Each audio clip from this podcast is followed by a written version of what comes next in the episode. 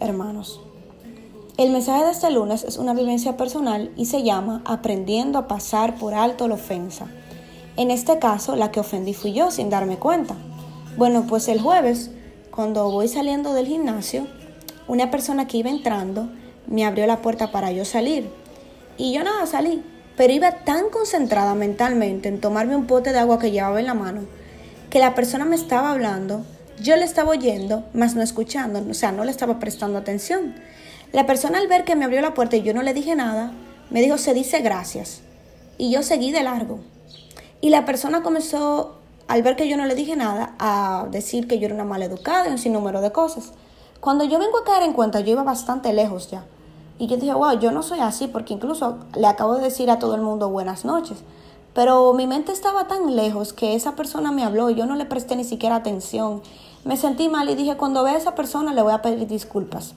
Y me transportó esa situación a otra que había pasado en un lugar donde yo frecuento, que por una simple palabra, hoy dos personas son enemigas.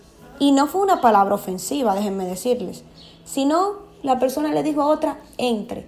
Y esa persona entendió que se lo dijo en un mal tono comenzó a discutir con la otra persona, la otra persona parece que tenía un mal día y los dos se fueron en discusión y hoy son enemigos. Y dije, wow, por algo tan tonto muchas veces surgen tantos problemas y enemistades.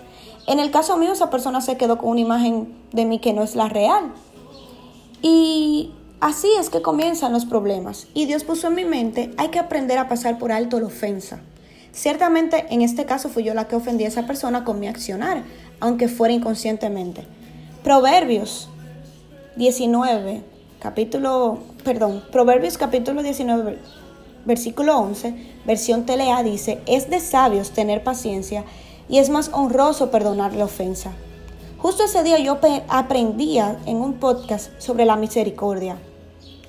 Y eso es lo que quiero que hoy nos llevemos. Muchas veces habrán personas con tan mala actitud hacia nosotros en todos lados, brindándonos servicio al cliente, en el tráfico, gente que sin hacerles nosotros nada nos van a ofender.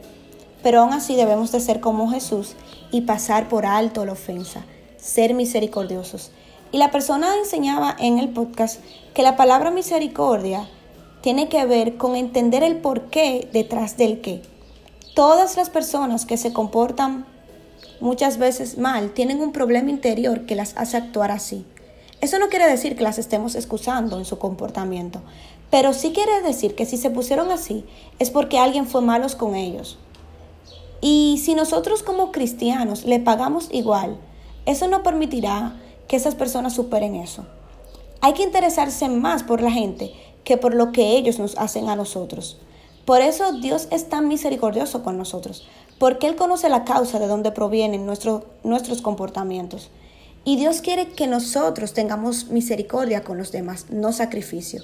Y si Dios gratuitamente nos perdona y pasa por alto nuestras ofensas, ¿por qué nosotros somos tan duros en perdonar a los demás? Algo que dejo para cerrar es una clave que decía esta predicadora que se llama Joyce Meyer en su podcast. Y es que si uno escoge creer lo mejor de la gente, aunque nos traten de la peor manera, uno será feliz. Hay que enfocarse en ser lo más feliz posible, porque estar enojado con la gente es tener veneno en el alma y eso trae consigo la infelicidad. Así que vamos a tratar de pasar por alto las ofensas y tratar de airarnos lo, lo más poco posible. Así que muchas bendiciones y feliz semana.